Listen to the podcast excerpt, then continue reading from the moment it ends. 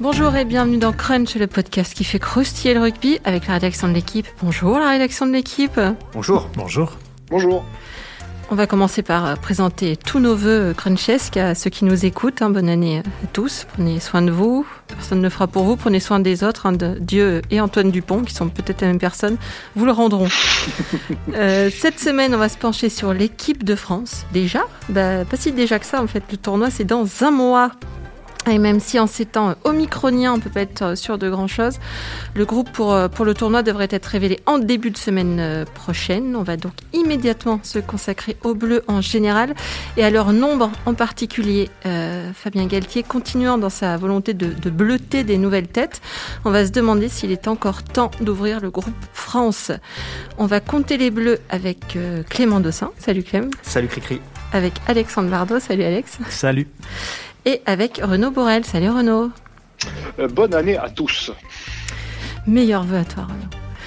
Eh bien, vous connaissez le programme, on peut y aller. Flexion liée jeu. Le 23 janvier, les 42 joueurs du groupe France QV Tournoi Destination 2022 se rassembleront. Parmi eux, il pourrait y avoir des petits nouveaux. Encore bah, Oui. À un an et demi de la Coupe du Monde Complètement. Euh, pour sa rentrée la semaine dernière en Ardèche, le sélectionneur Fabien Galtier l'a bien expliqué. C'est une grande partie euh, du groupe qui a roulé sur les tests de novembre sera reconduite. Il n'est pas exclu de voir de nouvelles têtes. Il a même confié qu'avec son staff, ils établissent une liste de 75 noms chaque semaine, ce qui est plus euh, que le nombre de gens qu'on a croisés tous depuis deux ans. Euh, Renault, on sait qu'entre le Covid, le nombre de feuilles de match autorisées par international, euh, Fabien Galtier a dû s'adapter en matière de, nombre de sélectionnés. Mais lui qu'on pensait enclin à, la construction d'un groupe un peu, fermé, euh, il y a pris goût, non, à la, à la chasse à la pépite, euh, c'est ça? Est-ce qu'il a pris goût à la chasse à la pépite? Je pense que il a surtout appris, comme tous ses prédécesseurs, en marchant et que euh, l'idée de se fermer des portes en communiquant euh, euh de manière comment dire très très claire sur voilà on veut on veut un groupe très identifié une colonne vertébrale solide. Et ce qui ce, qui ce qui ce qui évidemment est, l'évidence il, bah, il, se fermait des portes effectivement à, la révélation de joueurs de joueurs qui pouvaient faire des différences donc, bah, il s'est, euh, il s'est, euh, il s'est quand même, il s'est soustrait à cette, à cette prudence.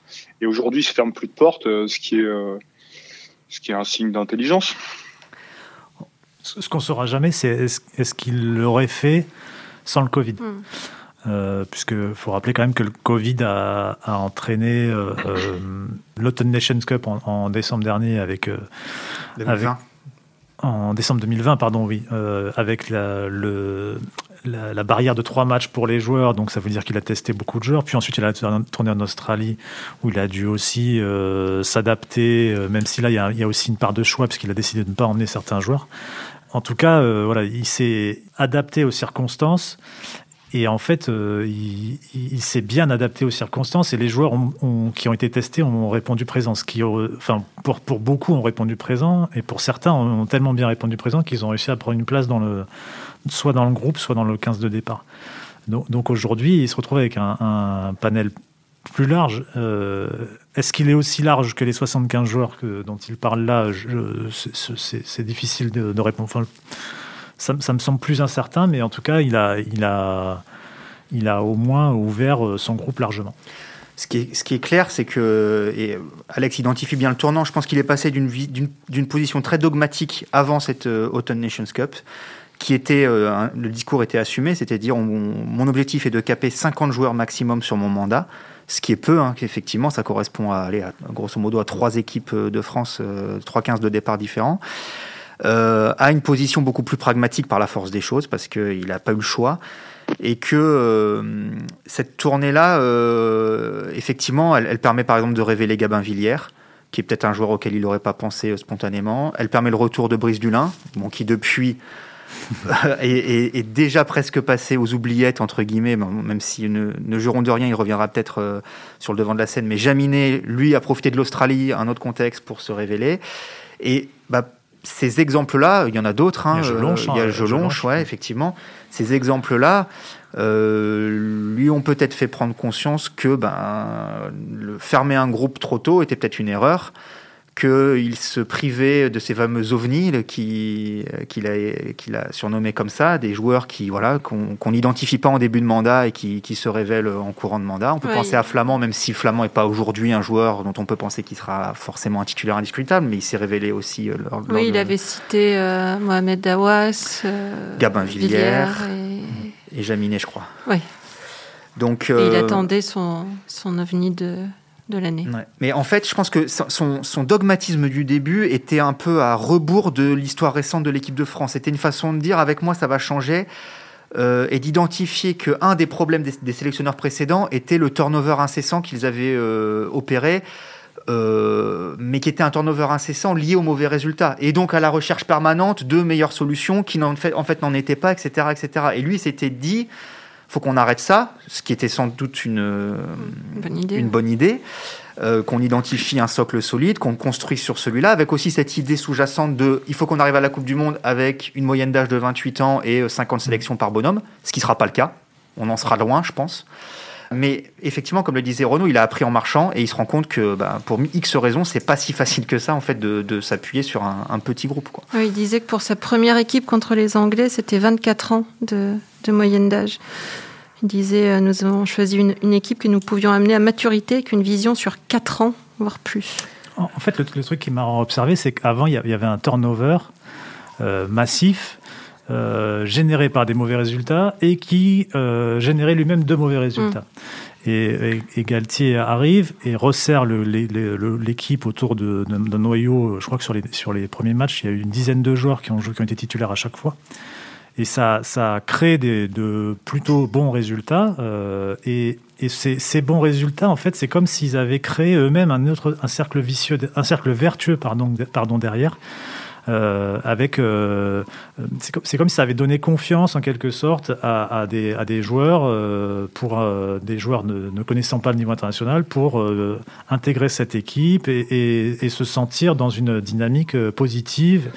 Et aujourd'hui, en fait, euh, le fait qu'il ait resserré le groupe à un moment et, et qu'il le rouvre, ça, ça, c'est comme ça avait vraiment créé un cercle, ver- un cercle vicieux, vertueux, pardon, je vais y arriver, euh, et, et qui euh, bénéficie à l'équipe de France, mais aussi aux joueurs qui, qui sont vraiment dans une dynamique. Quoi. Ouais, c'est- il s'est quand même ouvert très très largement, puisque là, dans les derniers qu'il cite, là, dans sa dernière liste des 75, il y a.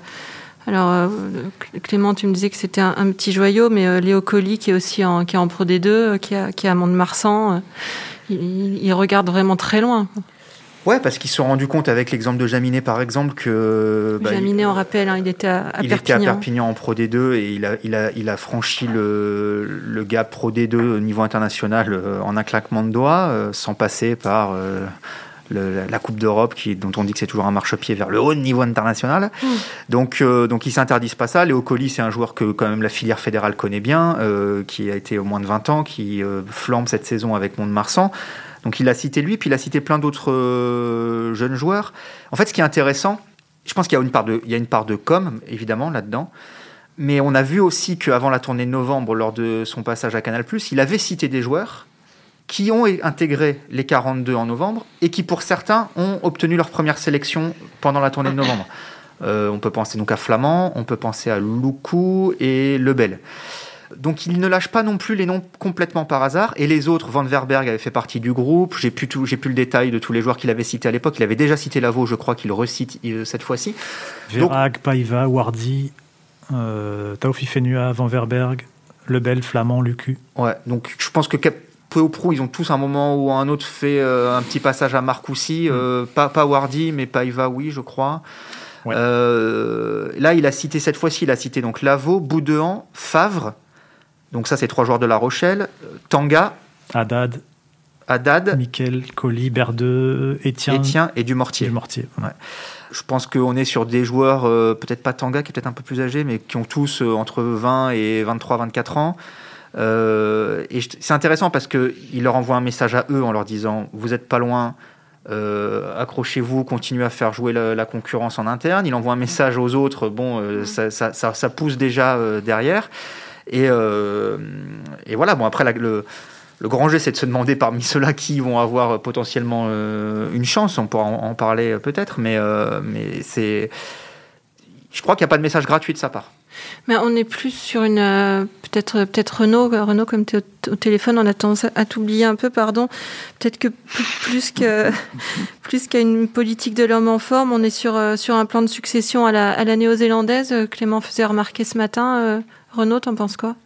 Un plan de succession à la néo-zélandaise, c'est ça la question? Oui, c'est ça. Euh, il y avait eu, je me demande, c'était Woodward qui avait un peu fait ça aussi quand il avait envoyé toute une, jeune génération de Wilkinson alors là, un peu partout. Il les avait un peu envoyés au casse-pipe, c'était pas vraiment. non, ce que je disais moi ce matin juste, c'est que euh, c'est une comparaison qui vaut ce qu'elle vaut, hein, mais que les Anglais, notamment ces dernières années, et les Néo-Zélandais ont pris l'habitude, lors de leur stage de, euh, ou de leur tournée, d'intégrer un, deux, trois joueurs, pas forcément pour les faire jouer, mais pour leur faire juste goûter à à la culture de l'équipe, aux, méthodes d'entraînement, etc., etc. Donc il y a peut-être un petit peu de ça aussi dans son raisonnement. Voilà, je te laisse la parole, Renaud. Bah de toute façon, c'est ce que ce staff a fait depuis euh, depuis le depuis euh, depuis son entrée en, fonction. Ils, ont aussi emmené en Australie l'été dernier des, des, garçons qui n'ont pas joué. Je pense à je pense à, à Buros, l'arrière de, de l'UBB, euh, que personnellement j'avais trouvé très bon toute la saison et que j'imaginais jouer au moins un test en Australie. Euh, ce que je connaissais pas Jaminet, je l'avoue. Euh, donc euh, euh, oui, ça fait partie de la démarche. Après, est-ce qu'on parle des 42 ou est-ce qu'on parle des 15 plus les, les 8 mm. sur, sur la feuille? C'est autre chose. Clément, tu, tu, tu, parlais de la, de la part de com dans, dans, dans la, dans la masterclass, là, dans le petit club où il, où il a été entraîné je pense qu'il y a aussi un peu de ça. Euh, il sait que les journalistes euh, et euh, les supporters aiment bien le name dropping, donc ça mange pas de pain d'envoyer de, des messages à des joueurs qu'il qui a, qu'il a trouvé intéressants. Galtier, il a toujours eu un œil très aiguisé sur sur les joueurs, sur leur qualité, sur leur potentiel aussi. Donc encore une fois, il prend pas il prend pas de risque avec ça. Moi, ce que je crois plus certainement, en revanche, et euh, je m'en suis encore plus convaincu en regardant le documentaire euh, sur l'Afrique du Sud, la Chasing the Sun, là, qui est en ce moment sur Canal+. C'est que euh, il va y avoir un impératif de victoire qui va se renforcer euh, sur cette dernière saison jusqu'à la Coupe du Monde. C'est-à-dire gagner un maximum de matchs, mais aussi essayer de gagner un titre.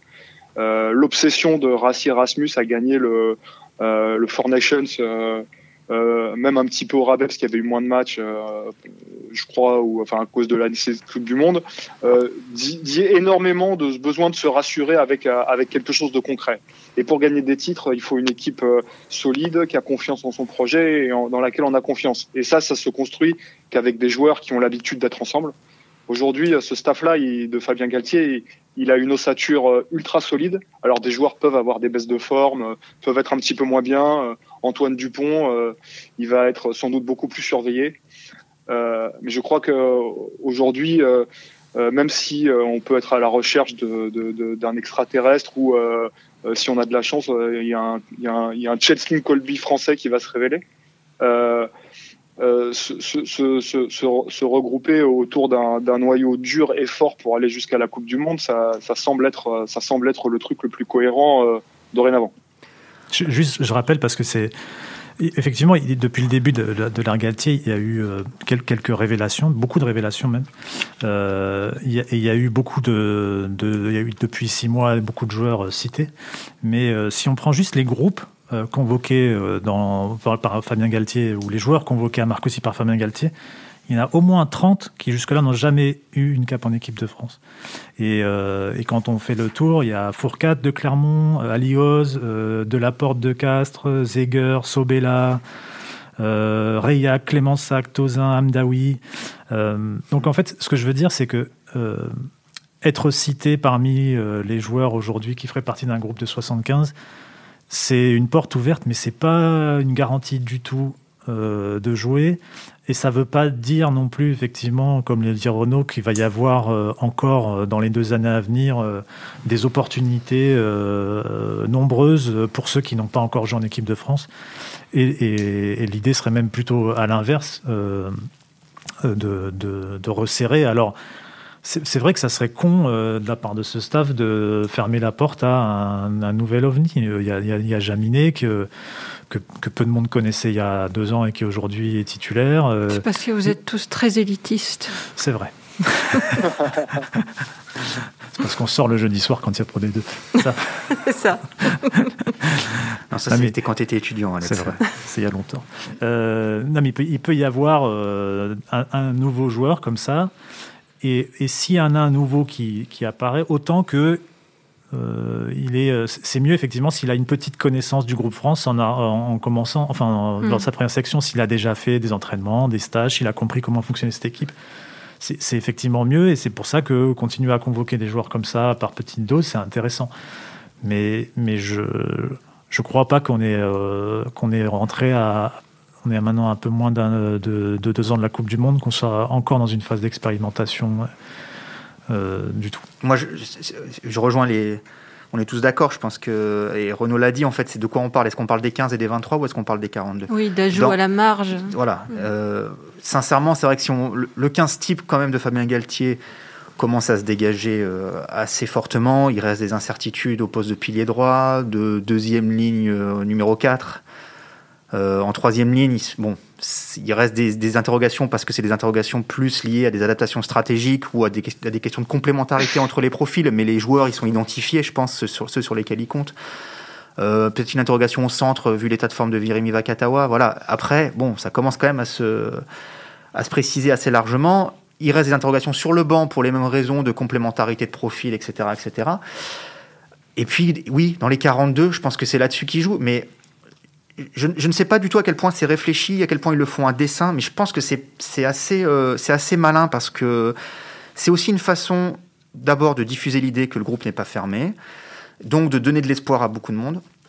Et c'est aussi une façon euh, de faire connaître le fonctionnement de l'équipe de France à pas mal de joueurs, des jeunes joueurs qui vont postuler pour l'après-Coupe du Monde 2023.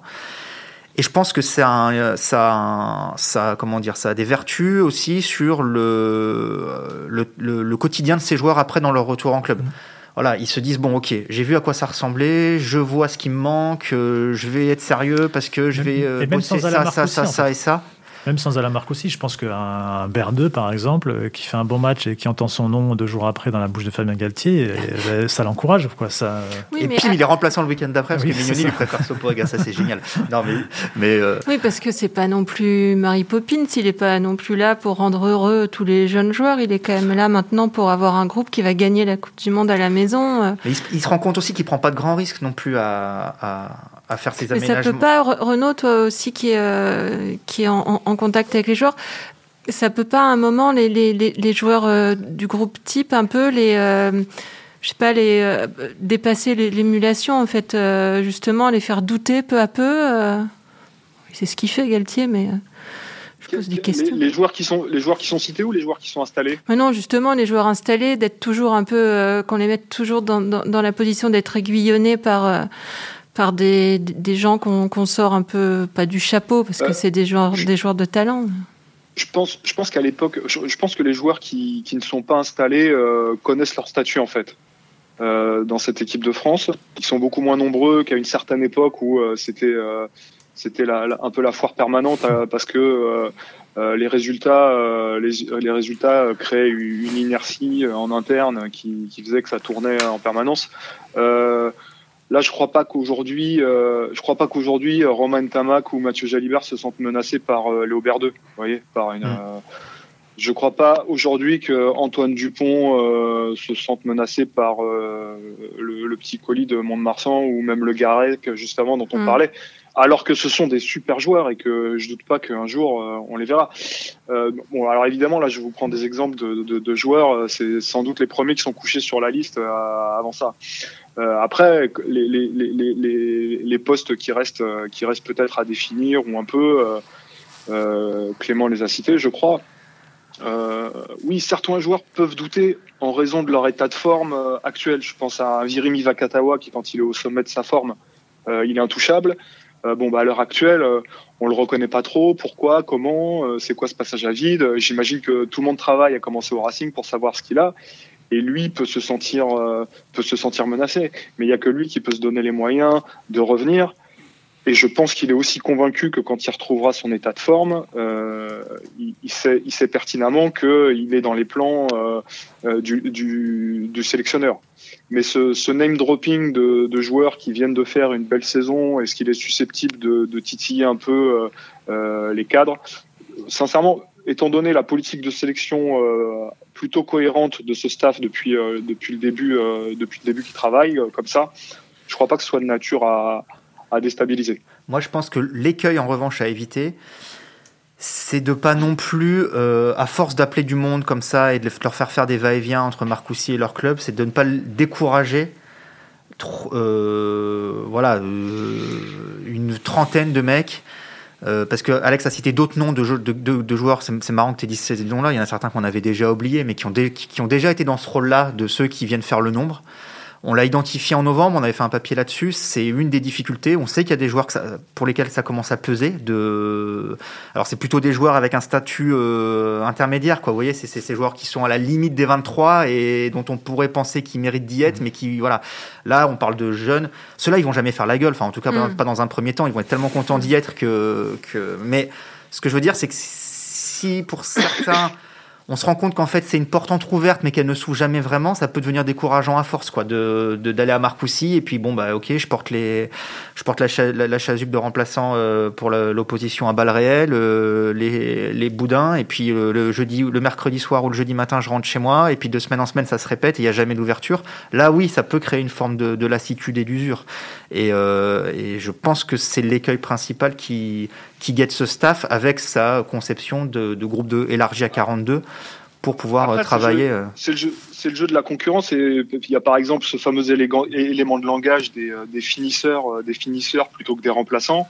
Euh, il, suffit, il, suffit, de parler avec des joueurs ou encore se référer à, à ce remarquable documentaire là, Chasing the Sun, pour voir que euh, vous pouvez appeler des remplaçants finisseurs, ils se considéreront toujours comme des remplaçants, et ça peut ça peut faire naître une frustration. Les joueurs qui ont été appelés les finisseurs, je pense à Baptiste Serin et qui finalement rentraient pas sur les matchs, euh, eux euh, nourrissent de réels. Euh, c'est plus c'est plus dans cette notion là de management que ça peut être. Je pense à Baptiste Serin parce que c'était le plus évident, mais tous les joueurs ont envie de. N'importe quel remplaçant d'Antoine commencer. Mais non, mais voilà, n'importe quel. Euh, mais, mais, mais c'est pareil pour le talonneur, c'est pareil pour le numéro 8. Enfin, Grégory Aldrit, il avait pas, il a pas envie d'être finisseur et il a été, euh, il a été, il l'a été sur les deux premiers matchs de novembre. Donc c'est euh, le jeu de la concurrence. Ils connaissent ça en club et ils le connaissent encore plus en, en équipe de France. J'ai l'impression que c'est plutôt, euh, c'est plutôt sur ces espèces de petits éléments de com. C'est, euh, je me souviens pendant la Coupe du Monde au Japon, euh, Eddie Jones avait, interpellé les journalistes en disant mais commencez par les appeler les finisseurs, vous nous filerez un coup de main plutôt que les remplaçants. Mais sauf que ça, ça, convient même pas aux joueurs eux-mêmes en fait. Ils savent savent qu'ils ont un rôle à jouer à partir du moment où ils vont rentrer, mais mais ils sont pas ils sont pas dupes non plus et c'est pas de ça dont ils ont envie quoi. Pour, pour, revenir à ta question de tout à l'heure, Christelle, ça m'a rappelé en, en, 2014, je crois, il y avait eu un, une espèce de branle-bas de combat autour de l'équipe de France. Où il y a Serge Blanco qui s'était rapproché de l'équipe de France en tant que manager, je crois, ou quelque chose comme ça. Et il y avait une conférence de presse où ils avaient annoncé, on était à un an de la Coupe du Monde, ils avaient annoncé 80 noms, je crois. Alors dans ces 80, en plus, il y avait des joueurs, ils avaient, il y avait une dizaine d'étrangers, et on s'était rendu compte après coup que certains n'étaient pas sélectionnables, type Brock James, hein, il me semble, où il y avait David Smith, David Smith, David Smith, l'imbroglio David Smith. Il y a eu Tulou, etc. C'est la première apparition de Cocotte, je pense, dans, un, dans une liste euh, France. Et, et à l'époque, en fait, ça donnait vraiment l'impression d'une chienlit quoi. C'était euh, euh, panique, à, panique à bord et, et j'imagine que même pour ceux qui étaient euh, jusque-là des titulaires du groupe, ça devait, ça devait, ils devaient se dire mais, mais, mais, où on va pour, pour être à 80 noms comme ça un an de la Coupe du Monde? Là, quand je pense que quand, quand ils font chaque semaine une liste de 75 noms, on n'est pas du tout dans la même démarche parce que déjà on n'est pas dans la même dynamique quoi. Et qu'effectivement ceux qui jouent aujourd'hui ne doivent pas du tout se euh, en tout cas à court terme se sentir euh, inquiétés par ça ou remis en cause dans leur statut. Ils se le sont tous euh, gagnés sur le terrain.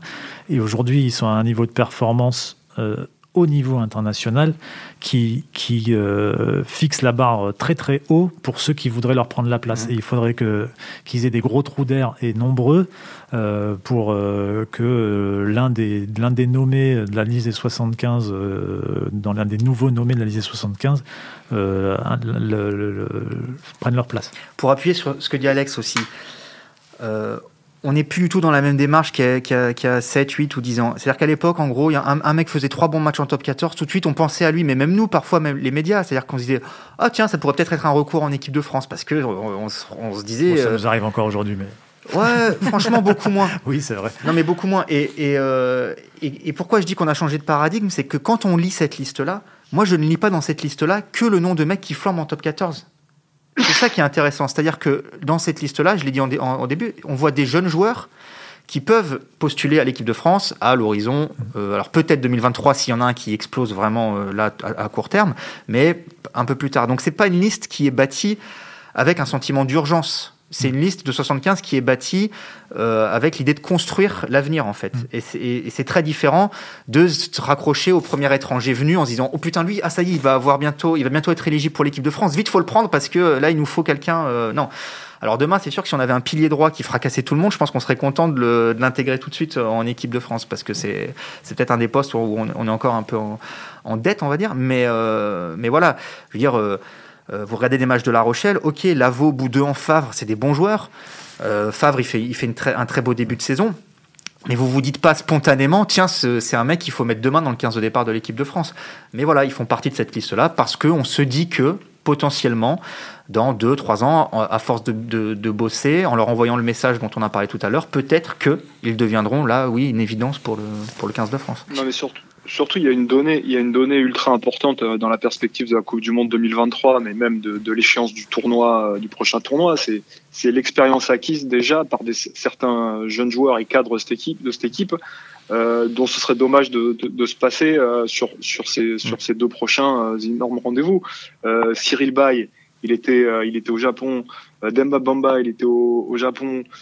Peato Movaka était au, au Japon, si, de mémoire, il est, il est mm-hmm. reparti euh, blessé euh, rapidement. Euh, bon, Bernard Leroux, il est plutôt, il est, il est un peu, un peu en, dedans en ce moment, mais c'est deux coupes du monde derrière lui déjà. Bernard Leroux, Greg Aldrit est au, Japon. Si Charles Olivon revient, et puis on parle même pas de la charnière. Le, problème de la charnière qui a été, qui a été si longtemps si longtemps euh, une vraie plaie pour le pour le pour le 15 de France. Vous allez avoir euh, éventuellement euh, la charnière du point de Tamac qui aura eu le 2019 dans, dans, les jambes en arrivant en 2023. Donc en termes de, de, de gestion de l'événement, des émotions, de la pression et de et de maîtrise de et du projet et de l'environnement, c'est inaltérable. Donc on peut on peut faire venir des, gens pour visiter Marcoussis et s'entraîner avec les, autres, mais mais ce serait ce serait quand même dommage. Enfin, ça paraît complètement euh, improbable de, se passer de, ce qui est déjà acquis. Et d'ailleurs, ce staff, euh, quand il a succédé à celui de Jacques Brunel, sachant qu'il s'était déjà assis sur ses genoux euh, pour la préparation au Japon et pendant tout le voyage, euh, avait dit à quel point ils avaient gagné du temps. Et je pense à donc il y avait Laurent Labitte, Thibaut Giroud et Fabien Galtier. ils avaient dit que, tout le temps qu'ils avaient gagné en allant en allant au Japon. et voilà, Fikou Vakatawa y était aussi, Damien Penaud. Enfin, tous ces joueurs-là euh, avaient fait une, coupe, du Monde de, grande qualité, même si elle s'était arrêtée euh, prématurément. Euh, c'est impossible d'imaginer s'en passer dans, un an et demi.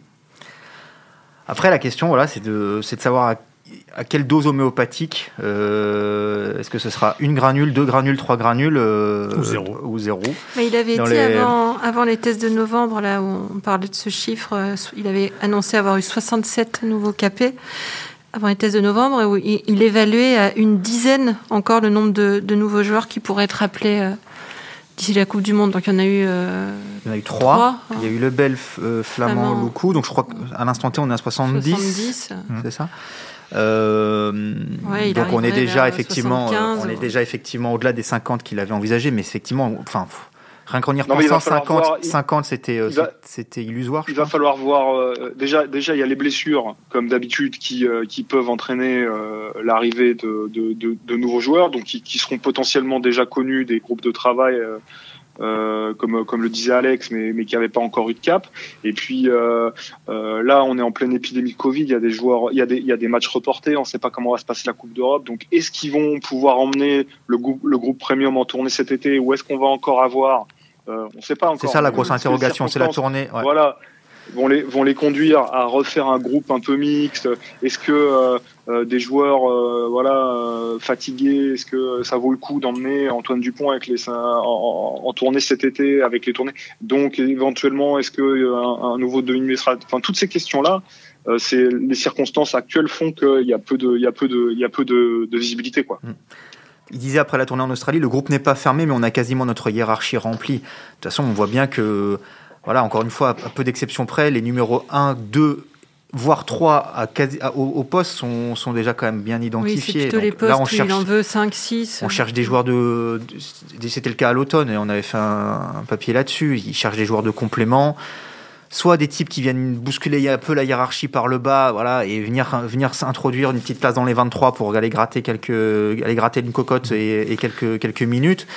Je pense qu'on en est là. Et à mon avis, sauf euh, alors sauf effectivement tournée euh, très expérimentale cet été au Japon.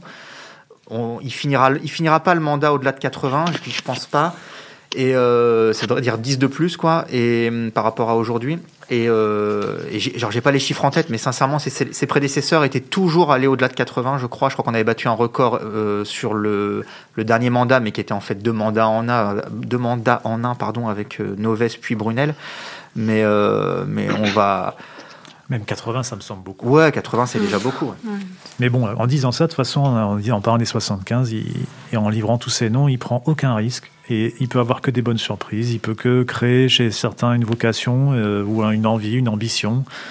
Euh, décomplexer des joueurs. Euh, là, dans la natation française, euh, après Manodou, il y a plein de nageurs, nageuses qui, sont, qui, ont, qui ont percé, aussi parce que le système fonctionnait bien. Mais je pense que Manodou, à l'époque, elle avait cassé des, des barrières mentales mmh. chez les nageurs et nageuses françaises. Ben, elle, quelque part, là, il peut, il peut avoir la bonne surprise que des joueurs qui, jusque-là, se disaient bah, c'est pas forcément pour moi, ou de toute façon, l'équipe de France. Euh, à haut niveau, elle n'existe pas. Bah, Aujourd'hui, elle existe. Les mecs, qui performent. Euh, et puis, tous les joueurs de top 14 ils ont l'occasion de jouer face à ces joueurs-là le week-end. Et, de se... et puis, voilà, peut-être qu'il y en a qui, qui, dans les deux années, vont euh, exploser. Peut-être, effectivement. Un exemple, Mais... un, un, cas comme Berdeux, c'est assez intéressant. C'est un mec qui était, euh, qui a pas eu trop sa chance chez les jeunes parce qu'il il était barré par des. Berdeux, c'est 80, génération 98, je crois. Euh, donc il a, il a été barré euh, même parfois par des, jeunes, des joueurs plus jeunes que lui de la génération 99, Carbonel, Corée, Ntamak. Euh, donc Jalibert doit avoir à peu près le même âge que lui aussi.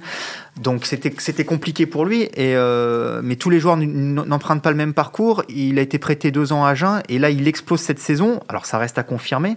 Mais le simple fait effectivement que Galtier le cite, je rejoins ce que dit Alex. Pour lui mentalement c'est un plus énorme. Ça veut pas dire qu'on ne verra Berdeux en équipe de France. Euh, dès demain. Et tu vois là où on a progressé, Alex Bardot par rapport à ce que je disais tout à l'heure, nous les médias, c'est qu'il a, il a mis 27 points l'autre jour et on a fait une double page sur lui. C'était, c'était bien vendu peut-être, mais jamais on a, on a, on a dit que c'était le recours de demain en équipe de France, tu vois. Bon, parce qu'on sait la hiérarchie à l'ouverture, elle est, elle, elle, est un peu différente qu'à une certaine époque. Mais je pense qu'il y a 5 ou 6 ans, on se serait enflammé et on aurait dit tiens, on tient l'ouvreur de demain. Là, là, le chemin paraît bouché pour 10 ans. Et, euh. Mais alors certes, mais en citant son nom, mmh. il lui dit mon gars, t'es pas si loin. Et mmh. Carbonel qui était qui était devant toi il y a, il y a encore un an, bah peut-être que tu es en train de le rattraper. Mmh. Et Astoy, voilà. Et donc peut-être que dans les trois, tu seras et tu as un profil différent. Tu, tu peux proposer d'autres choses. Donc accroche-toi. Et, euh, et, qui sait si, si voilà si tu si tu viendras qui, pas. Qui aurait pensé que Lucas serait devant Serein dans la hiérarchie Exactement. Euh, il y a un an. Oui. Qui? Qui? Bien, on va rester sur cette interrogation, messieurs. Merci beaucoup. Euh, C'était Crunch, euh, une émission de la rédaction de l'équipe. Aujourd'hui, j'étais avec Renaud Borel, Clément Dossin, Alexandre Bardot. Merci à Antoine Bourlon à la réalisation et à l'édition. N'hésitez pas à nous laisser des commentaires. Gentils, hein, on a besoin d'amour. Je vous souhaite un joli 2022 et je vous dis à bientôt.